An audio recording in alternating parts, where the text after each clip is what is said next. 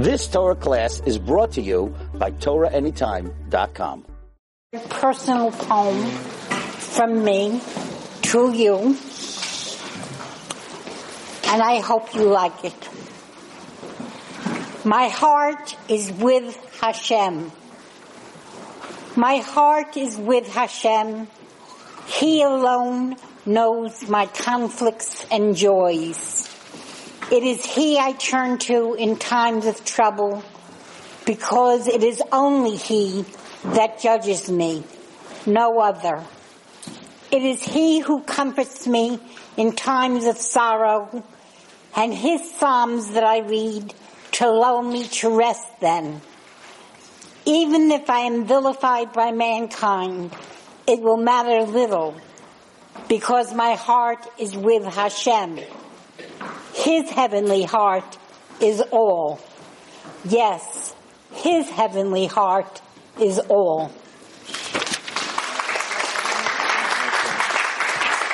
It's getting better and better. Thank you, Nechama. What? When is the book coming out? Soon. We want to get it out for Hanukkah, but she keeps writing new ones. We got to keep making. Uh, okay. You mean it, Rabbi? I told you we're going to make. I have all your. I have all your poems. Thank you, Rabbi. All the ones that you gave me, anyway. Nancy, Nancy read a poem uh, beginning of our Sha- uh, beginning of our Shabbaton.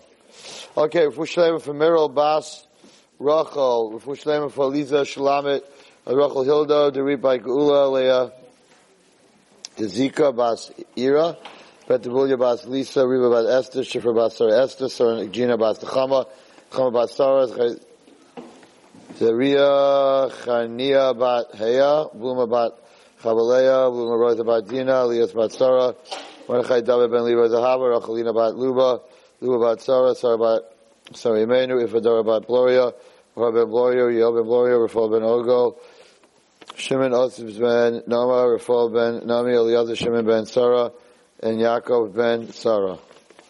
Okay. Shabbat Shalom. It's early, but okay.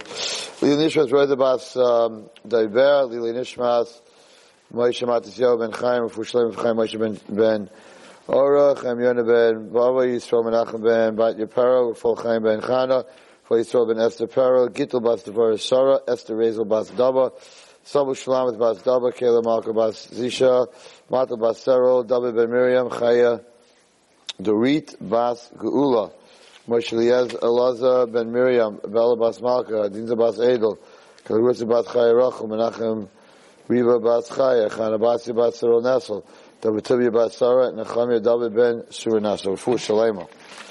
Okay. Yes, yeah, we need your list. You find your sitter? No, but the, the, uh, all the papers you gave me. Ah, okay, good. Good. Anyway, we want to thank everyone. We're not live tonight, but we want to thank everyone who um, came on the Shabbaton. It was absolutely amazing. It was just a preparation for the girls' Shabbaton, which I'm sure, right, will be even more, which will be even more amazing in Mitzvah Hashem. Um, I'd like to say hello to Kansas, say hello to EZ from the Five Towns, a very special girl and Toronto, California. Everyone gets annoyed when I leave them out. Lakewood, Monsey, Cleveland, Chicago, Baltimore, Eretz Yisrael, Florida. I think I left to LA. All right, we're good. Yeah, I couldn't find. Does it say turnover? No. No? it's the turnover on. Okay, Yaakov- Agon Yosef, you know, the, uh, the tzaddik in Eretz Israel. Well, um, uh, Rabbi Yashav. Yeah, but I don't know. Yaakov ben Bina, Esther Bas Leah, Simcha Bas Esther, Yossi ben Sarah, Avram Moshe, Mordechai ben Sarah Bela, Avram Yishai ben Aviva, Yeshua Bas Devorah, Rav Goyin, Rav, uh, Yashav, uh, Chamachava Bas Chana, and Shoshana Bas Claudia, Rafal ben Esther, Chayadurit Bas Geula. Okay, so Hanukkah's over. Hanukkah's never over, actually. And um, the light of Hanukkah should be lit a whole year for everybody. Thank 36 candles represent the 36, 36 hours of the hidden light, which um, it says that after Hanukkah goes into the Torah, goes into the Tefillah. So if you're still looking for those lights that you saw in the Hanukkah menorah, they're always here. They're, they're hidden in the Torah, says the Zohar. Hidden in our davening. I'd like to talk a little bit about this week's The Oregon is on your Shabbos too. Kenzai. Someone told me because I went over with them. Could be. Uh. They said, I said someone. Could be, it's in, right. Shabbos maybe, I don't know. The Bnei Yissaschar talks, Jim, if I've done with the Oregon, you know, goes. Okay. Yeah, listen, you, Ruth, you know stuff I don't know.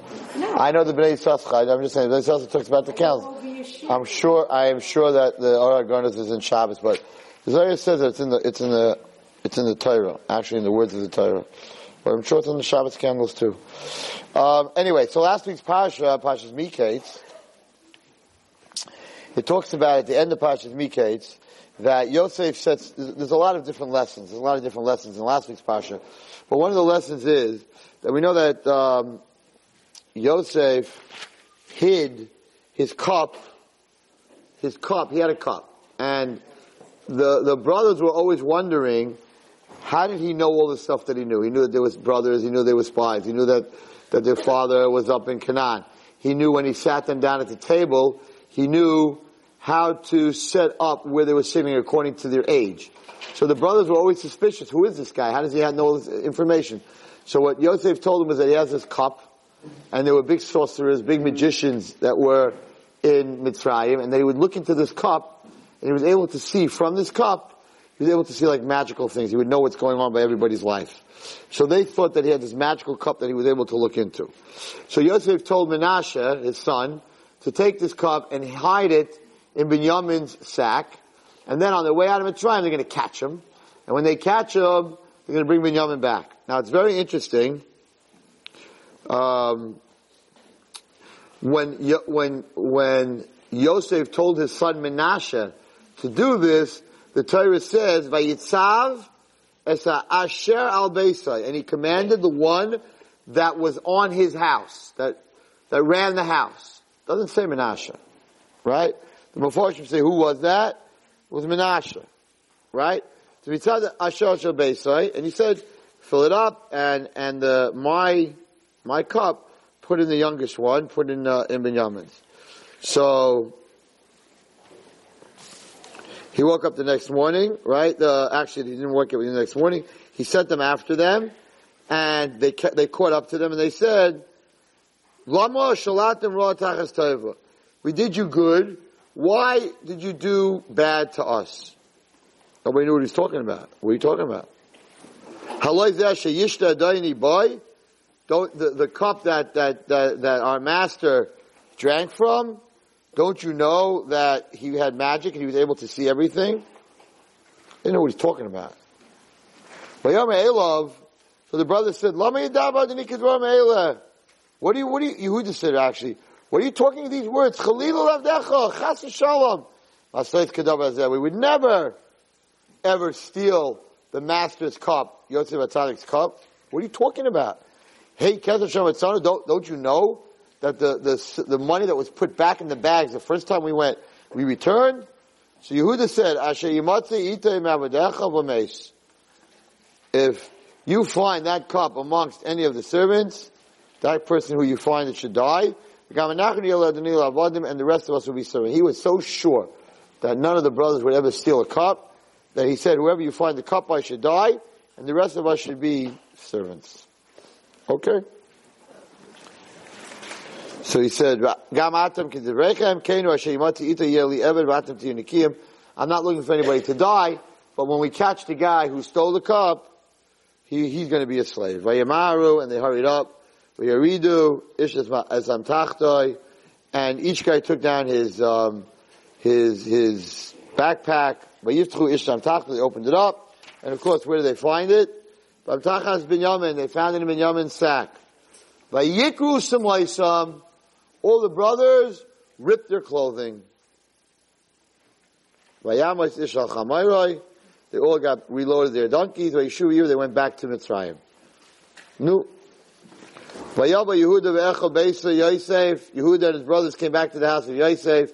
Yosef was still there. They fell on their faces before him. Yosef. Said to Ma'amasa what is this you did? You took, you took my, so, my cup?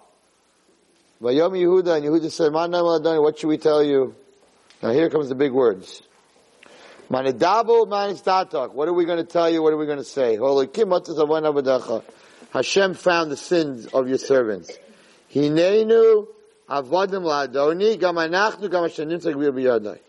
are all willing to be your servants, all, all the brothers, plus the one that you found the cup, which was Binyamin, in his sack. We just said that Menashe told them, I don't need nobody to die. I don't need nobody to be servants. Just the one that we catch. So here Yehuda said no. And the Medrash says he said that because he knew if all the brothers are going to get jailed, they're going to end up breaking out, end up destroying Mitzrayim. So he said no. Take us all as avadim. But Yomer, so Yosef said to his brothers, they all, again, they didn't know it was Yosef, Chalil v'shalom, I should do such a thing.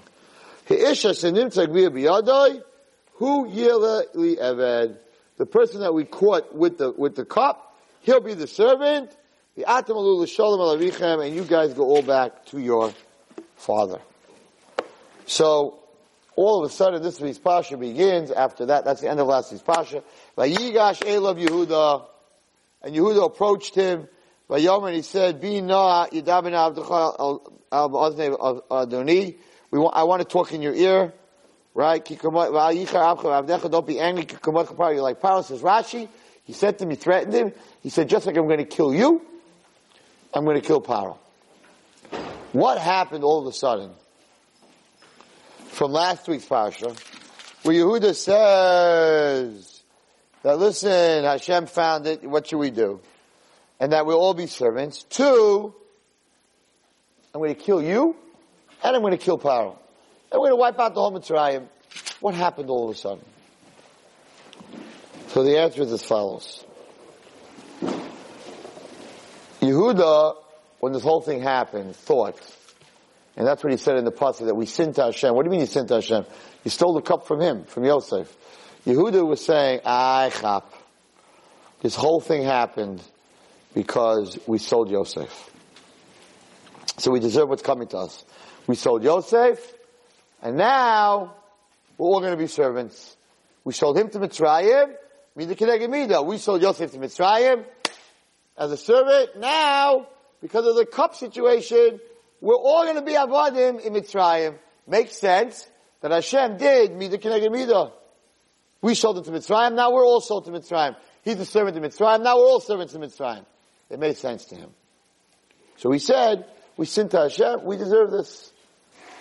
But when Yosef came back and said at the end of the Pasha, Yosef said, listen, I don't want any of you to be servants. The only I want, the only one I want to be a servant is Binyamin. Yehuda said, well, if that's the case, there's something very wrong here. This is not coming from Hashem, because Binyamin was the only brother who didn't sell me. So if it was coming from Hashem as a punishment for selling me, then you would have kept all of us. So maybe you would have kept Binyamin too, because he was part of the brothers, even though he didn't sell him. But you're letting us all go free, and you're only keeping Binyamin? So then this is not a punishment for selling Yosef. If this is not a punishment for selling Yosef, then it's just about hating us, just punishing us, then this is not from Hashem. If this is not from Hashem, then the Vayigash Elav Yehuda, Vayidav Bazne, whispered in his ear. So if Hashem's not behind this, then we have nothing to worry about. We're going to kill you. We're going to kill Paro. We're going to kill all the Mitzrayim. That's what turned. That's what changed. They were ready to accept it because they thought it was a punishment for what they did wrong. When they realized it wasn't a punishment for what they did wrong, it's some Jew hater, this, this, this Yosef, this guy who they didn't know was Yosef, this, the second in command to Paro, so we're going to wipe him out. Very interesting. In Kinnis, on Tisha B'Av, when we talk about talk about the Asarei Ruge Malchus, or on Yom Kippur, the ten tzaddikim that were killed, who we know they were killed because of the brothers selling Yosef. How do we know that? Because the Melech, the bad king, was reading the story of the selling of Yosef, and he said, how was he punished? And they said he wasn't. And he took out a room and he filled it up with shoes. And the reason he filled up the room with shoes is because when they sold Yosef, they didn't know what to do with the money because they didn't want to buy any food with it because they got money for selling their brother. So they didn't know what to do with it. So they looked for something really plain to use it for. And, and, uh, and Chazal said they bought shoes. So the punishment was that when this guy, Saruge Malchus, this king, when he said, there's a room full of shoes and I see that nobody was ever punished, I want to punish you. What was the answer that Rabbi Shmuel Kohen Gadol said? He told the king, I need to talk to the other rabbis and I need to find out if this is from Hashem. So he went up to Shemayim and he asked next to the curtain in Shemayim and he asked from the Malachim, is it true? Is it supposed to be Xerah? Or is this just a Jew hater? If it's a Jew hater, we'll wipe him out. If it's Xer from Shemayim, we'll accept it. And the Malach said, rabbis accept it, it's Xer from Shemayim. Exactly what happened here happened over there. So over here, they said, Yehuda said, oh, it's Xer from Shemayim, we deserve it. But he saw that by the punishment that Yosef wanted to do, that the only guy that didn't deserve it was getting it, which was Binyamin. So he knew right away that this was not Xer from Shemayim. So he said, I'll destroy Mitzrayim. But when this happened many, many, many years later by the Sarah Malchus, they had the same question. The question was, is this from Hashem? If it's from Hashem, we're backing off, we're not doing anything. But if it's because this guy hates us, then we'll do what Yehuda did. So Yehuda went over to him and he said, I'm going to wipe you out. What happens? What happens is as follows. So the whole time that Yehuda is talking to Yosef, and he's trying somehow to save his brother, right? So he goes back and repeats the whole story. You asked us if we have a father or a brother, and we told you, Yesh lanu of zaken. We have an old father, and he has a young son, and his brother is dead, which he's talking about himself, and he was left alone. And if we don't bring him up, this is what he says. V'noimar el Adoni. I would like to tell my master. Says Yehuda talking to Yosef without Yehuda knowing that it was Yosef. He says, my master, the young little boy Binyamin cannot leave his father, but Ozavisov is amazed, because if he leaves his father, he's going to die. Right? But you told us that we need to bring him down.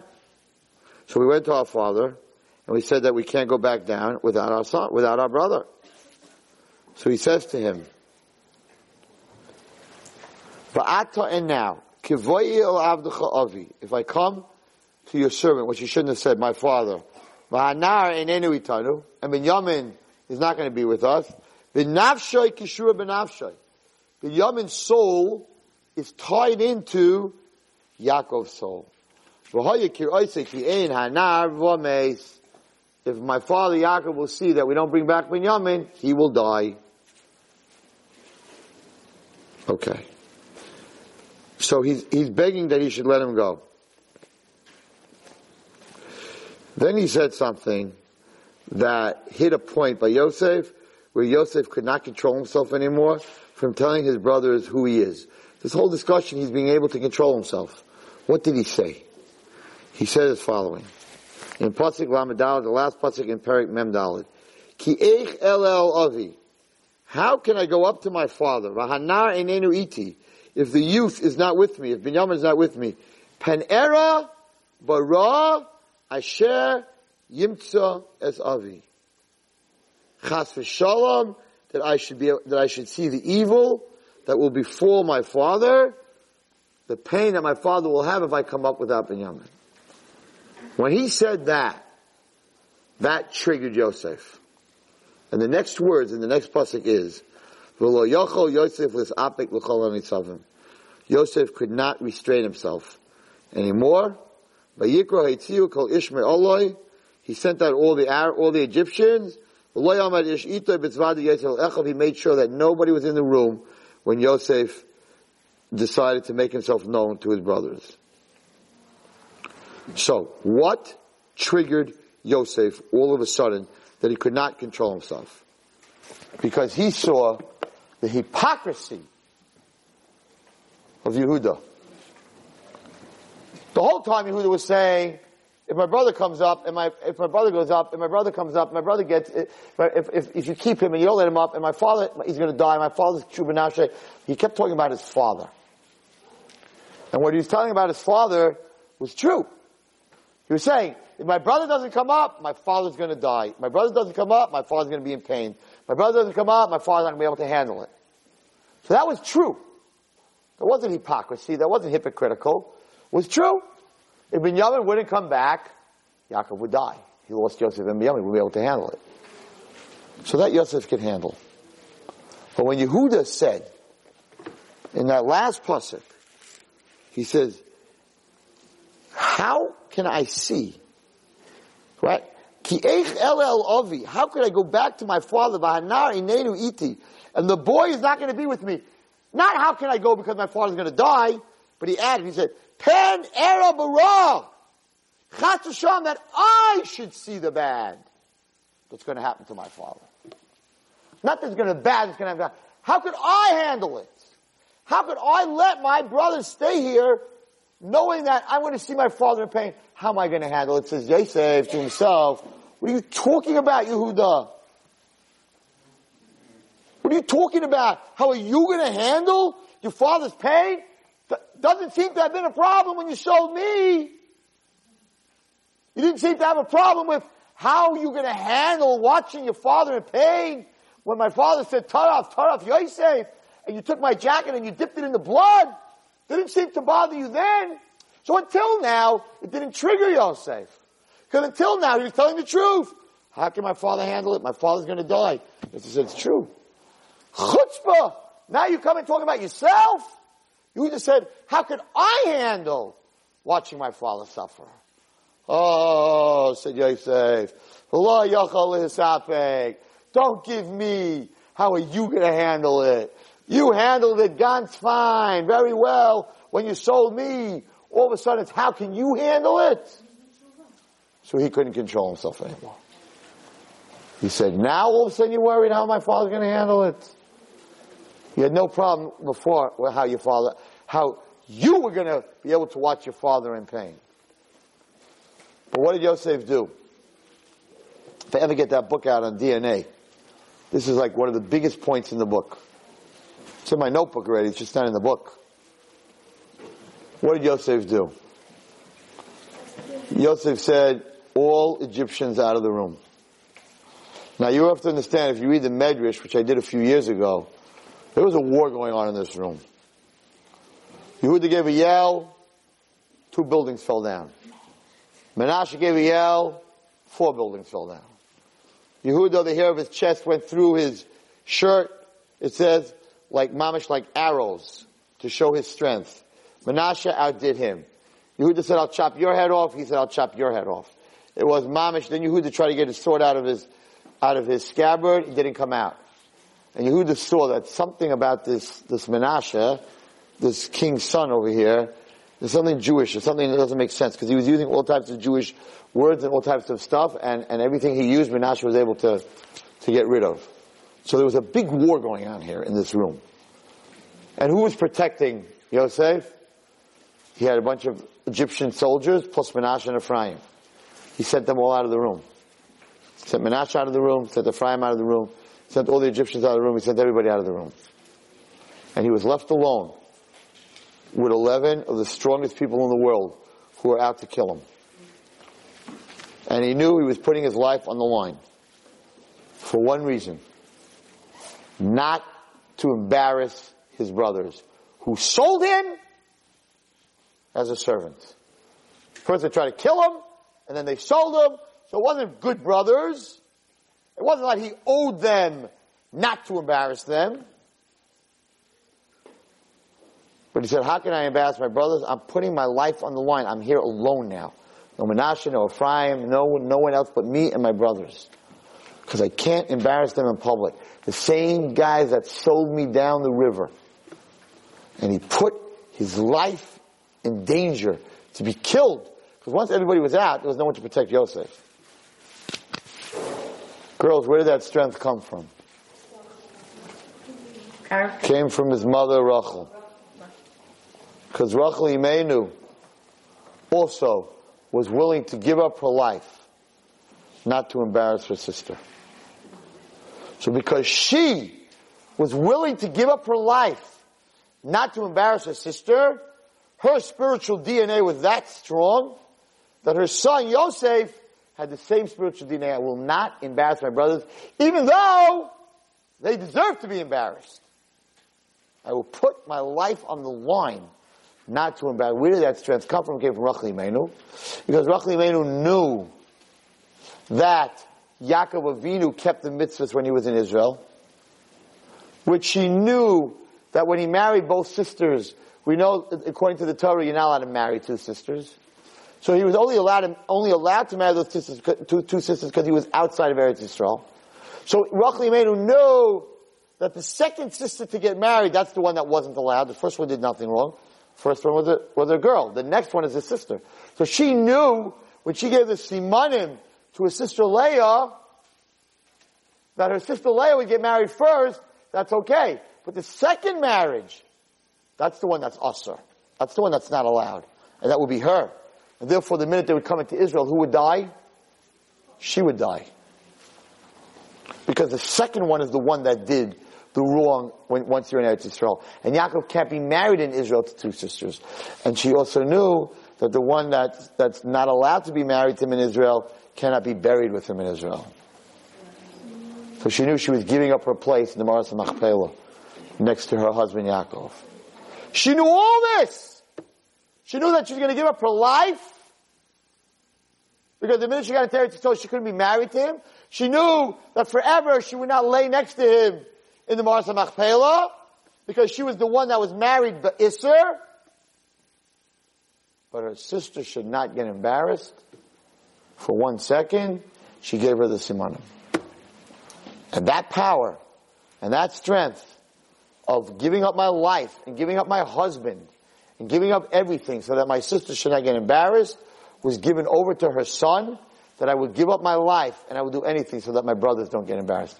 Mamish, the exact same thing. That's the power of a parent. But what you do in life to give that power and that strength and that DNA to your children. So he threw everyone out of the room. And now it's Yosef alone with his brothers. There's two psukim here in this week's Pasha that teach us one of the most important lessons of life. Listen carefully. Vayomer Yosef el Echav. And Yosef said to his brothers, Ani Yosef. I am Yosef. Ha'od Avichai, is my father still alive? His brothers could not answer him. Because they were, the word, the word that he uses is disconcerted, but it means they were so scared, they were so embarrassed, it was, it was such a, such a moment that they couldn't answer. They, they lost their breath. And the Medrash says actually that the neshamas went out. And then Hashem had to put the neshamas back. They were totally shocked. Totally shocked. Now, what did he say here? He said, I need Yosef.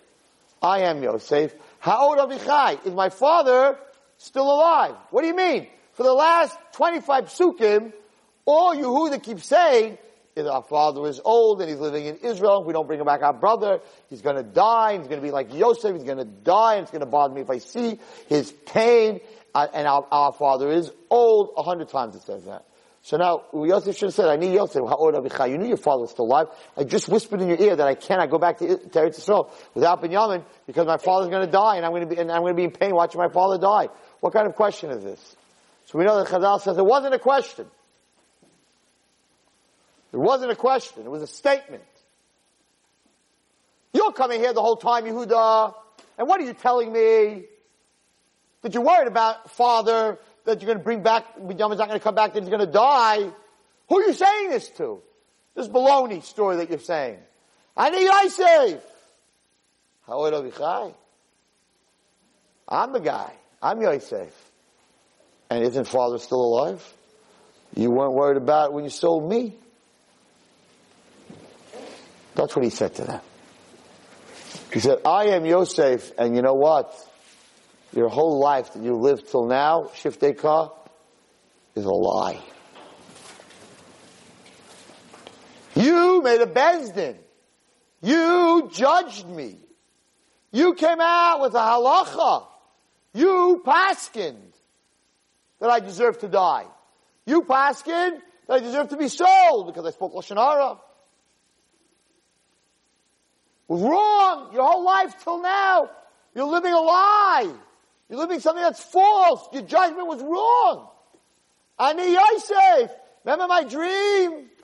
Eleven bushels are going to bow down to me. Well, guess what? It came true. You all bowed down to me.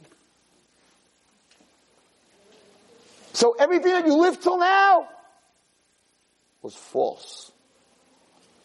Lo is a man when a person finds out that their whole life they lived false. They have nothing to say. Says the Medrash Rabbah, Oh, Yom Hadin. They, when a person comes after 120 years to the next world, and they find out all the fun and all the partying was wrong. Even though they rationalized it their whole life why it wasn't. When a person stands in front of Hashem, he'll have no answers when he realizes the MS, says the Medrash. Oh, lowly Emadin, look at these brothers. They stood in front of a human being who said your whole life was a lie. And they couldn't answer, they couldn't catch their breath, they lost their neshama. Imagine when a person stands in front of Hashem and he realizes that all that stuff you did your whole life, you made up stories, you figured it out, you rationalized why it's not so bad, blah, blah, blah, blah, and then you come up and you find out that your whole life you lived a lie. It's a medrash. But then, all of a sudden, it changes drastically. And the next pasuk, right? They couldn't answer. By Vayoma Yosef El Echav. Yosef said to his brothers. His brothers are standing. They're just standing there frozen. They're frozen. They're totally frozen. By Vayoma Yosef El Echav. Gishuna Elai. Come, come close to me. By Vayigashu. They approached him. Vayomer and he said, Ani Yosef Achichem. Asher machartem oisi Mitzrayim. I am Yosef, your brother that you sold to Mitzrayim. Don't worry. Don't get upset. The reason I was sold was not because you wanted to sell me, because you couldn't do anything if Hashem didn't want it. Hashem sent me down here. Hashem sent me down here to Mitzrayim to feed the world. What happened all of a sudden? Huge change. First, he seems to be speaking angry. Ani Yosef! I'm Yosef. You worried about our father? Isn't he still living? You sold me, you didn't care about it.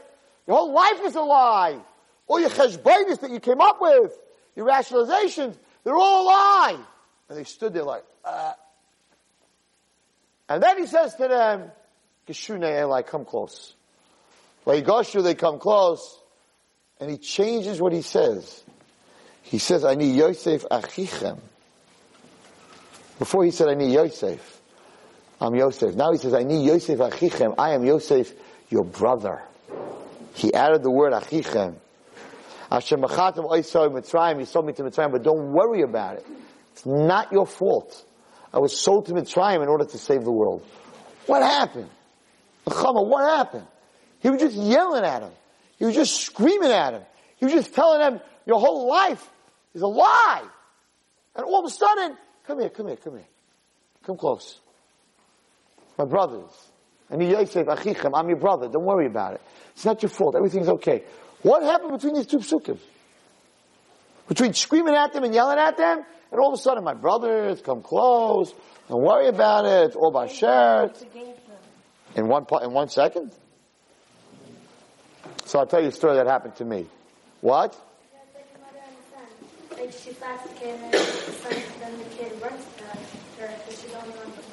Yeah, but he didn't. The kid didn't run. He said Geshune Eli. He told him, "Come, come here." They, they, they didn't do this on its own.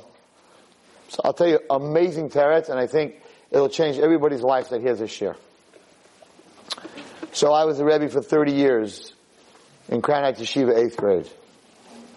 And I gave my kids, my students, everything. We played football. We went to Kosher Delight. I brought them every morning. We brought, I had 15 kids in my class, let's say. I brought three boxes of Entenmann cupcakes, you know, the ones with that thick chocolate on top and the cream in the middle, which I don't think they make anymore. It was like amazing. You first you peel the chocolate off. Before I stopped eating chalav akum, right? Peel the chocolate off, then you ate the, it was like, it was a whole way of eating that. It was like, you ate one of those, it filled you up. It was amazing. With a coffee or uh, uh, chocolate milk, was like, so every single day, I go across the street, and after davening, I would buy them three boxes of, of these, of these cupcakes, and everybody would get one, and I would get, I also loved it, and I would have one. So they, they all ate it by, right away after davening. I didn't. I waited always after recess. Recess, I came up with a tea, and I had that cupcake. That's what I always had. Okay. One day, I go to recess, I come back up, cupcake's gone. Just the paper. Got the cupcakes in. Sitting on my desk with a couple of crumbs. I'm like, you can take my house, you can take my car. You cannot take my cupcake. So, my reaction was very severe because I could not get over that a kid who knows that his Rebbe eats this after recess would actually go into, into my mouth and take a cupcake out of my mouth. I mean, that was like, like, that was like, if you would have stole my money, I'd say, you need money.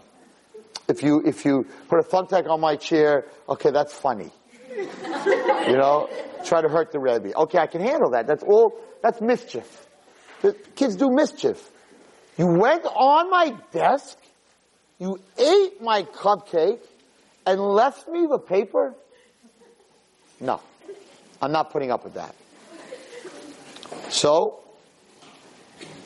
I told the class, and until the boy who ate my cupcake admits it, this class is not having any recess. And I just want you to know that I'm extremely, extremely hurt, and there's no kosher delight. I will never buy a cupcake again for this class.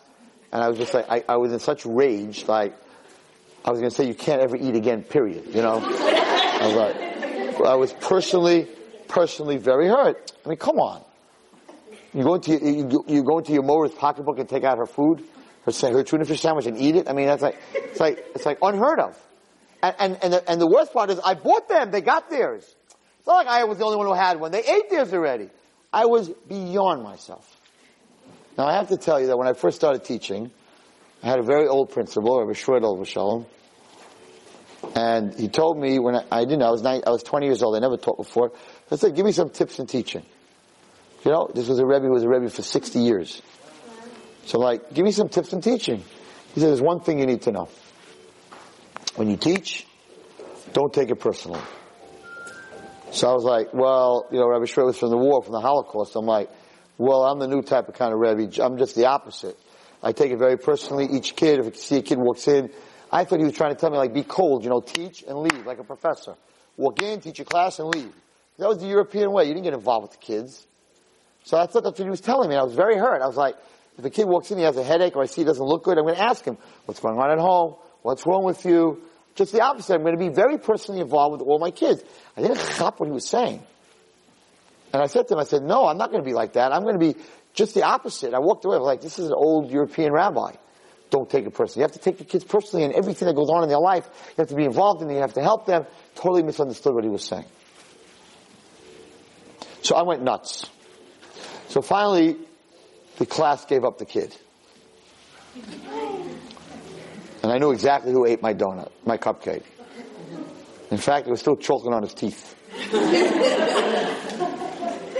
I called him out of class into the hall, and I went ballistic.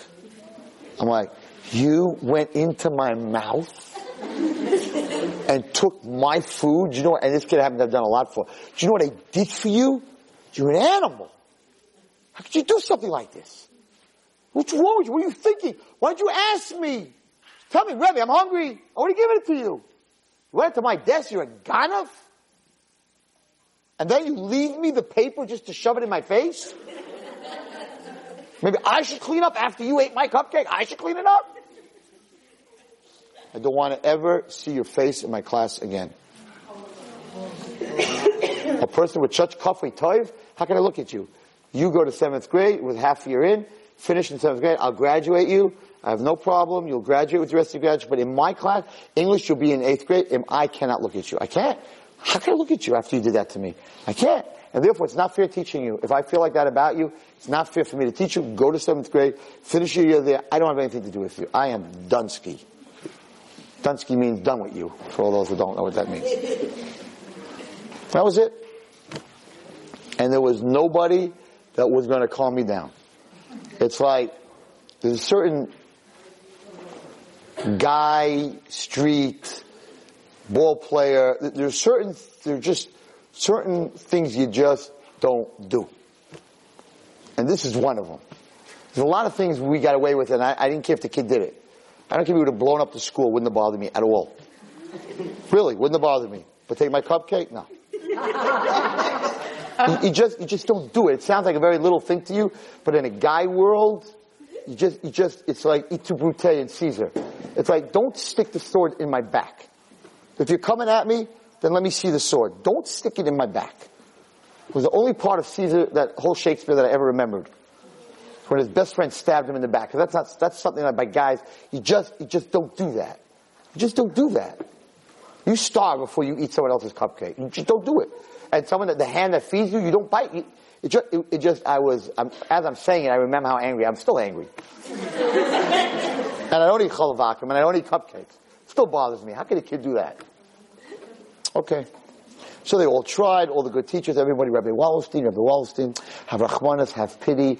I'm like, get out of my face. Okay? He's not coming back into my class. And I went home that night. And what Rabbi Schroid said to me started to go in my head a little bit.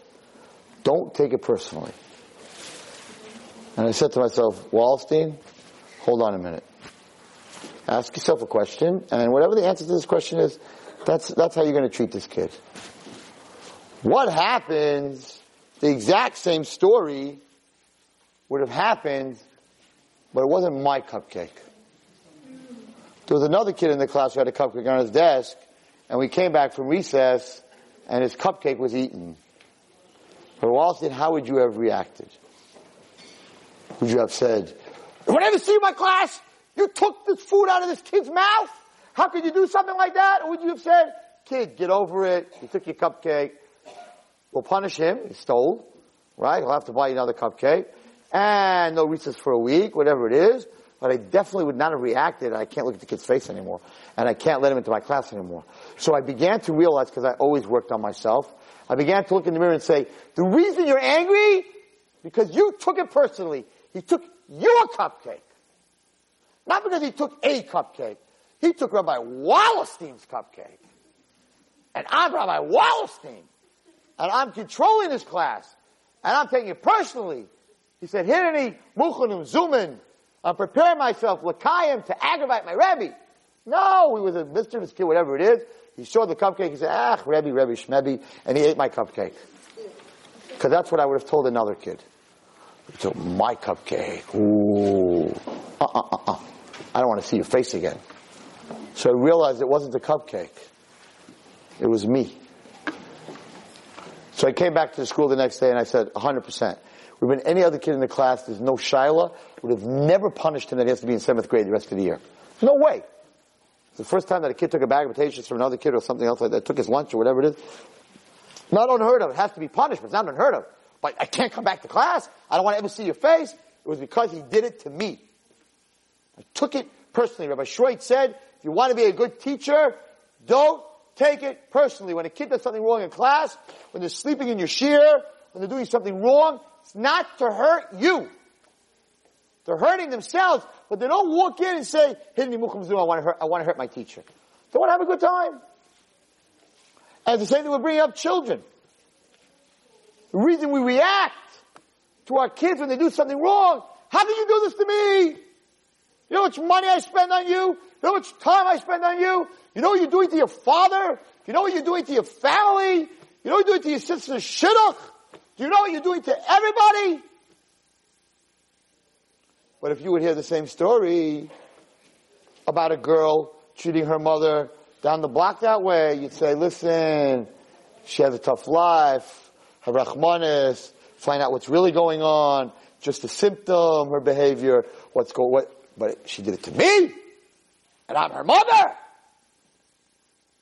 and she's affecting the whole family. She has to be punished severely. Same as my reaction. Because we take what our kids do personally. And teachers take what their kids do during class personally. And if I'm giving a shiur, and I'm jumping up and down, and I'm screaming at the top of my lungs, and while I'm giving the shiur, there's a girl sitting in the shiur and she's texting. She's texting while I'm giving the shiur. So I should react. I should get crazy. Look what you're doing in my shiur. Rabbi Wallace is giving a shiur and you're texting. What a chutzpah. No. That's if you take it personally. Maybe she's texting something important. Maybe she's a doctor's assistant, changing appointments. so if was Rabbi Freeman giving the shiur and she was texting, I wouldn't react that way. I wouldn't get so upset. I would say, listen, it's Rabbi Freeman's shiur. She must have something more important than the shiur. Listen, don't get crazy. Don't get all bent out of shape. Ooh, she's texting in your shiur. So you think she, while she's texting, she's saying, I want to aggravate him. She's hoping that I didn't see it. She was hoping I didn't see it. So she definitely didn't do it to aggravate me. That's for sure. So, so calm down, man. Chill. She didn't do it to hurt you. And that's why parents react and teachers react in the way exactly what Rabbi Schroit said, because they take it personally. Because we think that they're doing it to us. They're not doing it to us.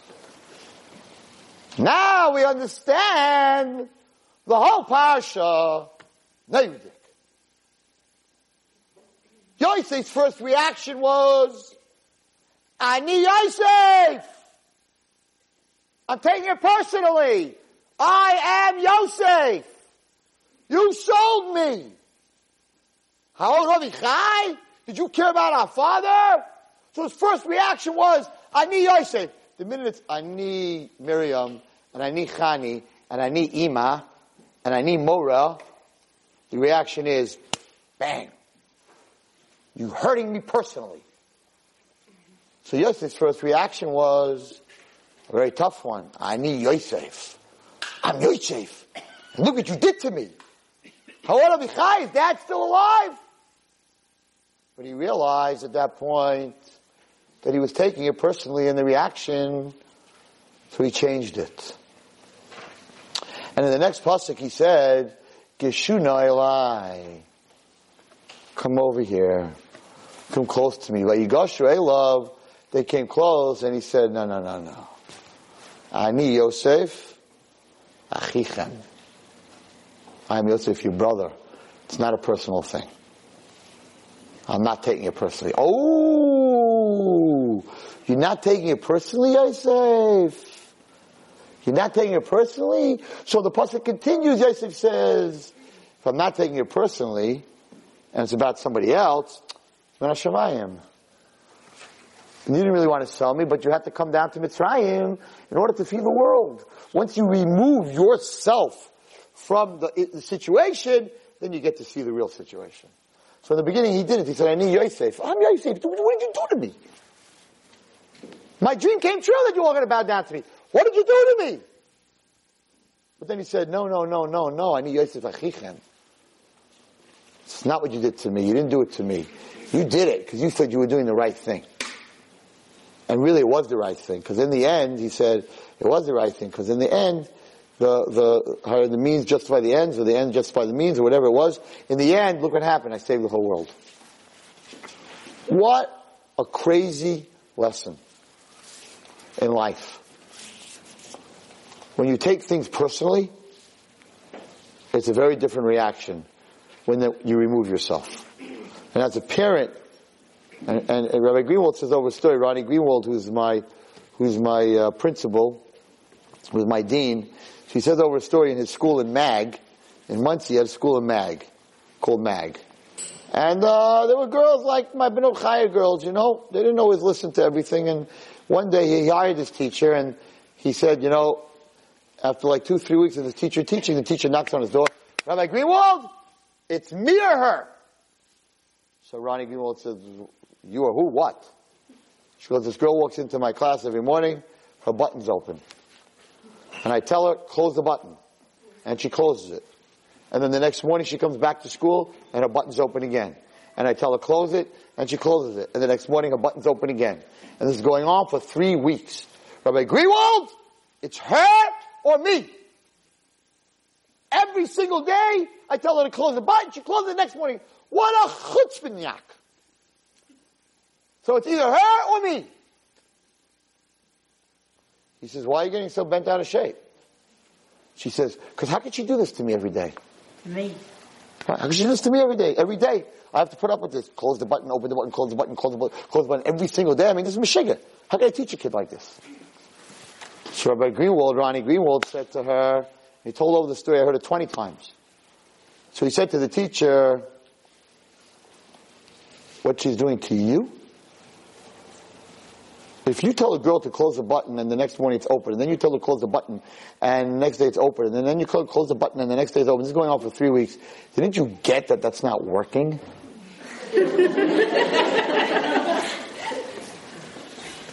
he said, just the opposite. After the first week, why don't you go over to her and ask her?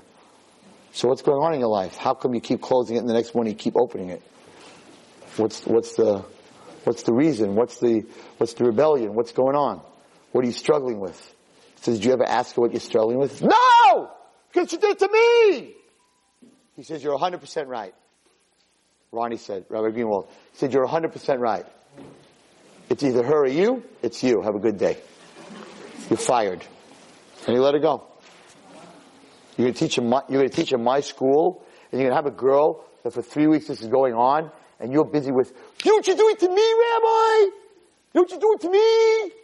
You make me nervous. Really? What is she doing to her? And we have this, I talk to parents about this all the time. Kid does something totally mechalel Shabbos, smoking on Shabbos, texting on Shabbos. The reaction to that is, you're just doing it to the family? We're never going to get shidduchim. You're doing it to your father. He's getting sick, and me, and da, da, da, da, da.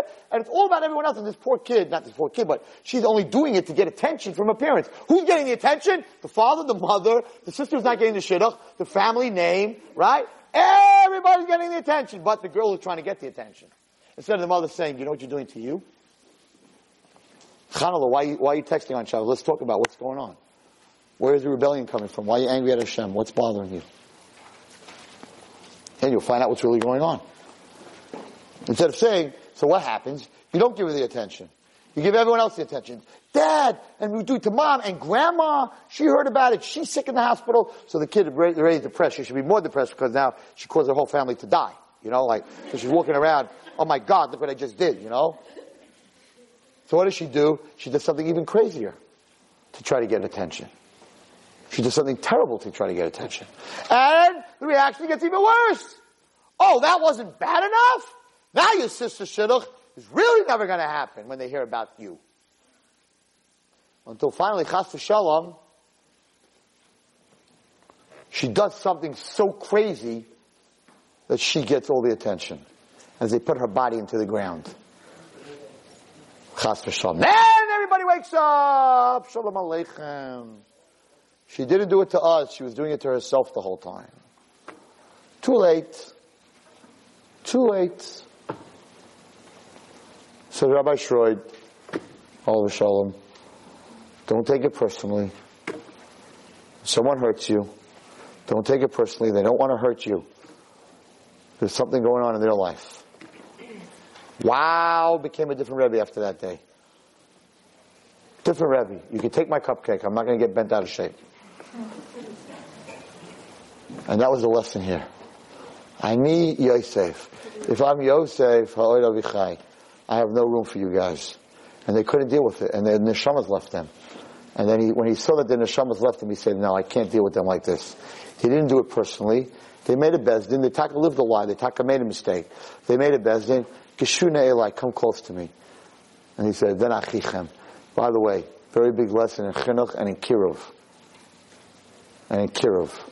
And something that I, that I actually spoke about today with parents and a daughter. It's very nice to tell your kids, I love you. And you're special. And you're the most important thing in my life. That only works after Geshuna Eli. He didn't say Achichem. He didn't call them brothers till he came close, till he said, come close to me. First you have to get close to the person in action. Then you could tell them you're their brother, or you're their mother, or you love them, or you care about them, or they're the most amazing thing in the world. He didn't, he didn't say, Ani Yosef Achichem. He first said, Geshuna Eli. First let's, let's get close. Hmm? Then you can tell me that you're Achichem, that you're my brother. You're screaming at me? You're yelling at me? Ani Yosef? Oh? I'm dying. I'm losing my breath. I have no answer. Geshune lie. You want me to come close to you? Then you can say, Ani Yosef Achichem. Then you can be somebody's brother. Then I'll listen to you tell me, hi, you're my favorite daughter, you're my special daughter, I love you very much. Not while you're screaming at me. I'm your mother! Why'd you do that to me? When the last part of the sentence ends up with the word to me, you're wrong.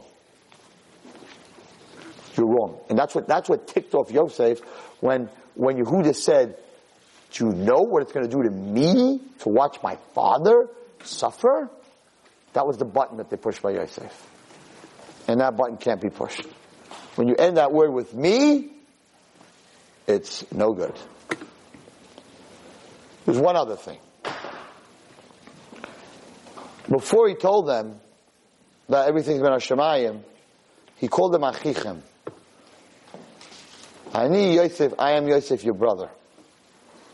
It's just a lesson in bringing up children and a lesson in being a teacher and a lesson in being a wife and a lesson in being a husband.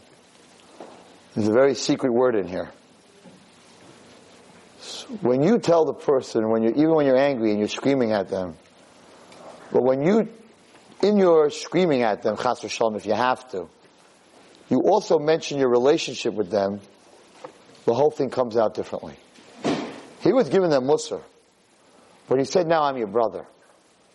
So, when you're yelling at your child, let's say your son, he did something wrong, and your son's name is Chaim, and you're really angry, and you say, Beni! Chaim! You already came down 10 octaves. When you're screaming at him, you're saying, Chaim, how can you do something like that? That's one thing. You say, my son, Chaim. The minute you say my son, it comes down 10 octaves.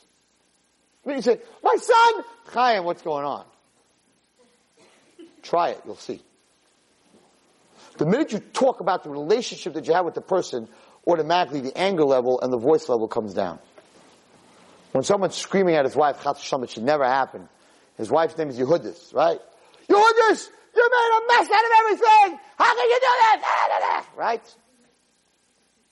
If you say, my wife Yehudis, you can't, you can't even say, you can't, once you say my wife Yehudis, like, ah, how can you know that? Ah, it sounds stupid. You say, my son Chaim, it sounds stupid when you're just going to start screaming and yelling. My daughter Miriam, you can't. You know, come over here. My daughter Miriam, yeah! It doesn't work. But Miriam, it works. Miriam, what are you doing? You're crazy. You're making me crazy. Right? That you can do. The minute you say, wait, the minute you say the, the relationship between you and that person, in between the person's name, comes down 20 octaves, 10 octaves, 20 octaves. You can't even do it anymore. So when Yosef said, my brothers, the whole tone of everything changed. And that's a, I'm giving you a lot of secrets. You don't have to buy a book. You don't have to buy a tape. You don't have to go to a therapist. You don't have to go to college and learn for two years some psychology on how to deal with kids. This is very, very simple. Don't take it personally. You'll have a good marriage. You'll have a good relationship with kids. You'll be the most amazing Mora. You'll be the most amazing Rebbe. If you don't take it personally. And 99.999% of the time, the person who does what they do wrong, it's not about you. You're not saying, Hinni muchim I'm coming home tonight to aggravate my mother. There are a few like that, but not many. They're coming home an hour late, not to aggravate you, because they were having a good time. They forgot to call. You think they're sitting there? I'm not calling. Ooh, she's nervous.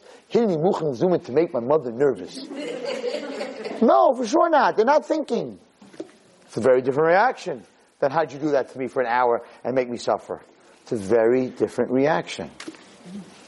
So Ani Yosef, and Ani Yosef Achichem, I'm Yosef your brother, and I'm Yosef is two totally separate words.